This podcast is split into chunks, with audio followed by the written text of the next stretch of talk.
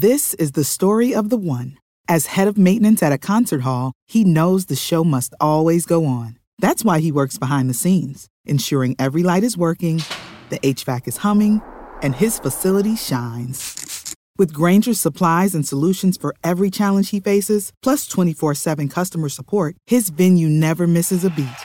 Call quickgranger.com or just stop by. Grainger, for the ones who get it done. I remember the song I played then was it was Jamboree by Okay. Naughty by Nature. So Mm. instead of me playing where the vocals are, I flipped through where the instrumentals is, and I played it. Okay. And today it sounded like something different. Like yo, like do so these songs have instrumental. So that was where I started, and you know I was sweating. It was outside. It wasn't hot. It was a December period where it was winter period, but I was sweating because I was just trying to get you know clips of people so that they can encourage me and like what I was doing. If you're a new beginner DJ, you need new tips. You want to hear the inspiration from the DJs who started out new that are taking their DJing game to the next level. Well, you got to check out WeCreateTheVibes.com every Monday, 9 a.m. New stories, new episodes from the dopest DJs out there killing it in the game right now. Hosted by DJ Reese. Again, check out WeCreateTheVibes.com. I remember my first ever gig was a carnival Okay. where um, I was in a hot seat, and you know, I couldn't even flip music. Mm. it, it was, it to me, it was like a baptism of fire because everybody, everybody heard that I was DJing, and you know, they wanted to see what this little boy can come up with. I was, I was Okay. little. I was very, very little, and I remember the song I played then was it was Jamboree by Okay. Naughty by Nature. So Mm. instead of me playing where the vocals are, I flipped through where the instrumentals is, and I played it.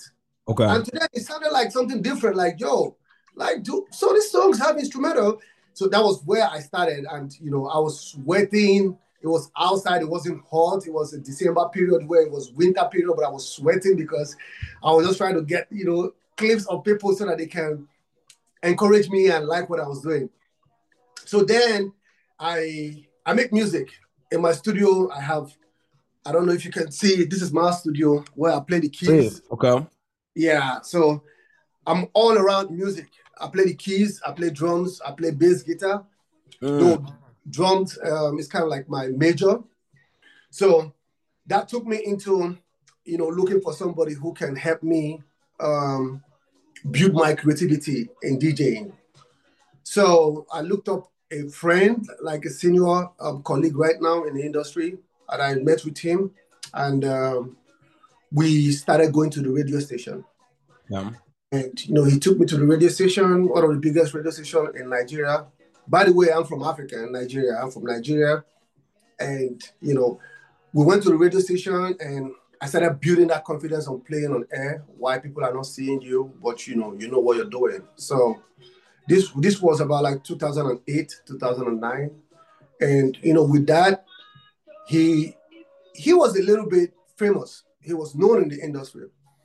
So all this time I'm telling you, there was no Wizkid, there was no Davido, there Mm, was no, there was nobody. It was just the OGs, like Two Face and the rest of them. Mm, Okay. I don't even know if just yeah, I don't even know yeah, if it's those very early. Yeah, very early beginnings. Okay.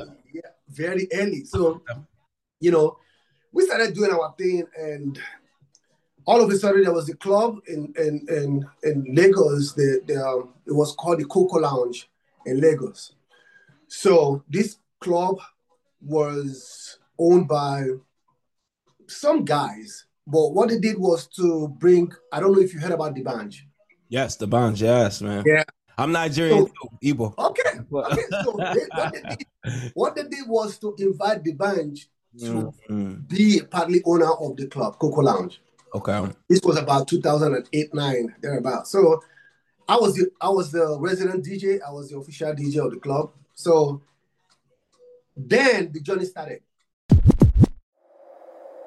This is the story of the one. As head of maintenance at a concert hall, he knows the show must always go on. That's why he works behind the scenes, ensuring every light is working, the HVAC is humming, and his facility shines. With Grainger's supplies and solutions for every challenge he faces, plus 24 7 customer support, his venue never misses a beat. Call quickgranger.com or just stop by. Grainger, for the ones who get it done.